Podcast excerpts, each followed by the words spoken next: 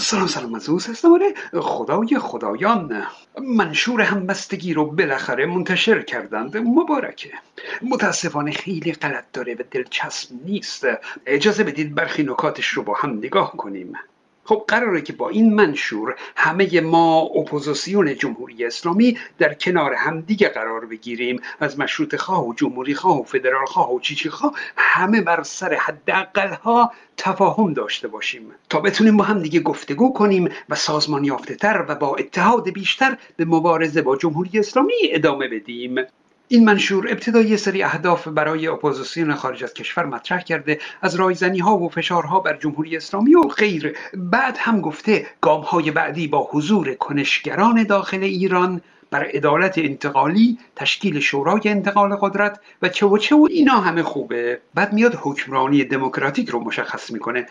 بند یک تعیین نوع حکومت از طریق همه پرسی و جدایی دین از حکومت و اینا هم همه خوبه. و میگه تمامی مقامات سیاسی و رسمی به واسطه انتخابات آزاد و دموکراتیک انتخاب می‌شوند. خب بعضی دوستان پرسیدن که اگه مردم به مشروطه رأی بدن شاه که موروسیه آیا این منشور حق انتخاب مشروطه رو کنار نزده؟ خب نه خیلی از مقامات مستقیم به رأی مردم نیستند از ریاست قوه قضایی تا مقام نخست وزیر تا مقام شاه حتی ریاست مجلس هم مستقیم با مردم نیست موضوع اصلی اینه که این منشور فقط باید تا دوره انتقال رو مشخص کنه و نه بعد از اون رو. یعنی این بخش ها و این توضیحات در منشور دیگه زیادی و بی ارزش هستند آخه اول باید نوع حکومت بعدی مشخص بشه بعد قانون اساسی بگه که ریاست قوا و مقامات و اینا به چه طریقی تعیین بشن. او ظاهرا این بندها برای دلخوشی کسانی گفته شده که دوست ندارند نظام مشروطه تشکیل بشه و اونا میترسند که مردم دوست داشته باشند که نظام مشروطه تشکیل بشه و سعی کردن که با افزودن این بندها بتونن جلوی خواست آینده مردم رو بگیرند. خب نمیشه. واقعیت اینه که این بندها هیچ ارزش اجرایی نداره. بند دو میگه حفظ یک پارچگی سرزمین ایران خب این همون تمامیت ارزی ایرانه. بسیار عالی. می‌دونید چیه؟ از خمینی استفتا کردند که آقا کارمزد که قرض الحسنه ها می‌گیرن حکمش چیه؟ خمینی گفت حرامه. بهش گفتن خب بدون اون قرض الحسنه ها دیگه نمیچرخه خب خمینی نمی‌تونست که حرفش رو عوض کنه. گفت کارمزد حرامه ولی مزد کار حلاله. اسمش رو عوض کردند. کارمزد و کردن مزد کار حلال شد. حالا از نظر آقای محتدی تمامیت ارزی ایران پذیرفته نیست. اما اگه اسمش بشه یک پارچگی سرزمینی ایران دیگه مشکلی نداره. حلاله. خب این همونه. در متن انگلیسی منشور هم اومده که The Territorial Integrity of ایران این همون تمامیت ارزی ایران هست. و در ادامه گفته با پذیرش گوناگونی زبانی قومی توی پرانتز اتنیکی مذهبی و فرهنگی آن. این اتنیکی واژه اضافیه که لابد به اصرار جناب مهتدی وارد شده. همون معنای قوم هست. اما خب معنی قوم معلومه اما معنی اتنیک رو میشه هر جوری تعریف کرد دیگه. از نظر ایشون اتنیکی یعنی ملیت. او هر قوم رو برای خودش یک ملیت می‌دونه.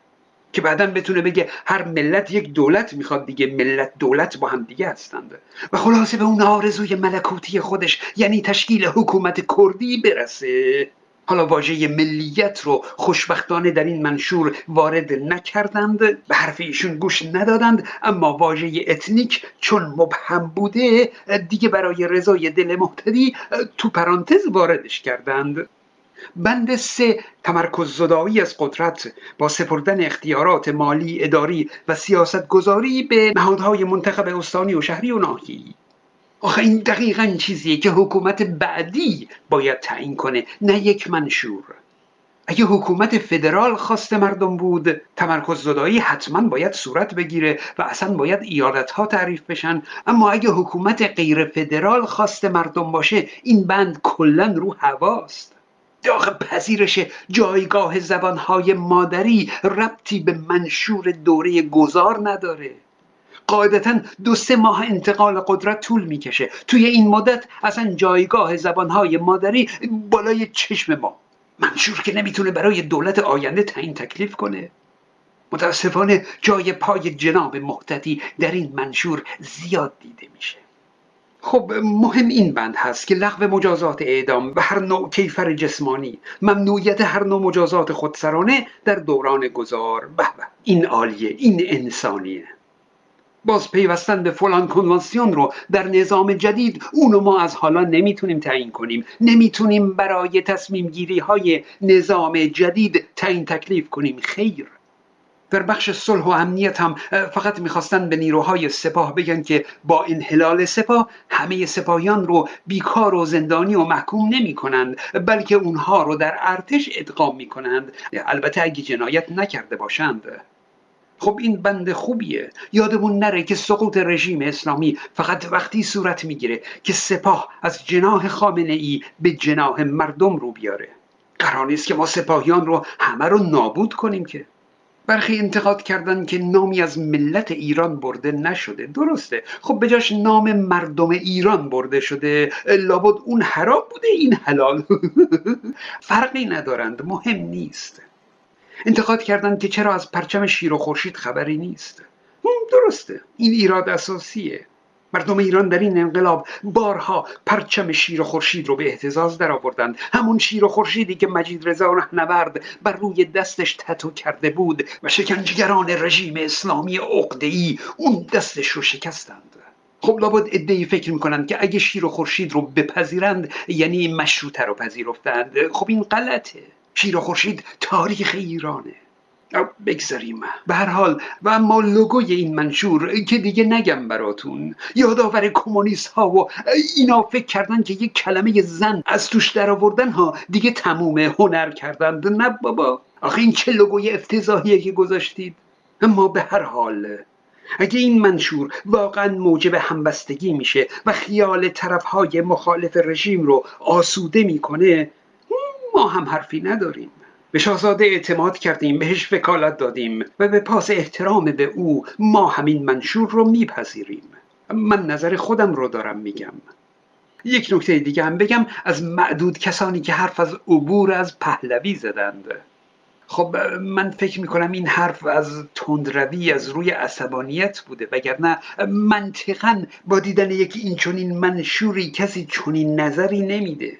عبور کنن کجا برن تنهایی می‌خوان براندازی کنند؟ نه تنها این منشور بلکه قطعا قانون اساسی آینده هم.